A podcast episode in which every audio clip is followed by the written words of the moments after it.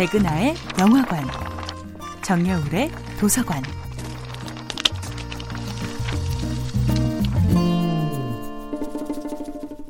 안녕하세요. 여러분과 아름답고 풍요로운 책 이야기를 나누고 있는 작가 정여울입니다.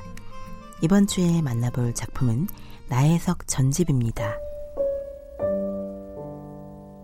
지금은 세계 일주가 사람들의 버킷리스트 중 하나가 되었지만 식민지 시대 여성들에게 세계 여행은 그 개념 자체가 생소한 것이었습니다.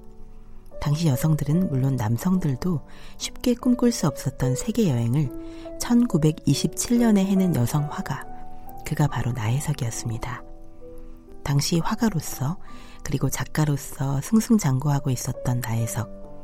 그녀는 남편 김우영과 함께 1927년 6월에 부산을 출발해서 중국과 러시아를 거쳐 유럽과 미국까지 횡단한 뒤 1929년 조선으로 돌아옵니다.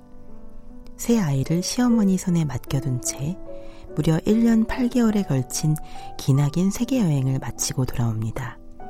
나혜석은 몇 번의 여행기를 쓰기도 했는데요. 나혜석의 일거수일투족은 당시 신문과 잡지를 통해 연일 초미의 관심사가 되었습니다. 그만큼 나혜석의 세계 일주는 단지 개인적인 여행에 그친 것이 아니라 조선 여성들의 미래를 투영하는 청사진 같은 것이었습니다. 나혜석은 여행을 떠나기 전에 이 세계 일주의 목적이 단지 개인적인 여행에 있는 것이 아니라 자신이 평생 품고 있던 질문에 대한 해답을 찾기 위함이라고 밝혔지요. 내게 늘 불안을 주는 네 가지 문제가 있었다. 즉, 사람은 어떻게 살아야 잘 사나? 남녀간 어떻게 평화스럽게 살까? 여자의 지위는 어떠한 것인가? 그림의 요점이 무엇인가? 구미 여자의 활동을 보고 싶었고, 구미인의 생활을 맛보고 싶었다.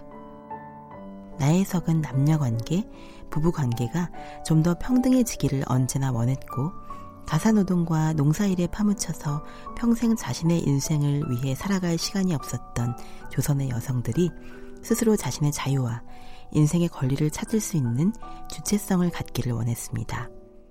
나혜석은 그런 문제의식을 마음속에 가득 품고 떠났기에 여행이 자신의 질문에 대한 보다 구체적인 해답의 형태를 띨 수 있었습니다.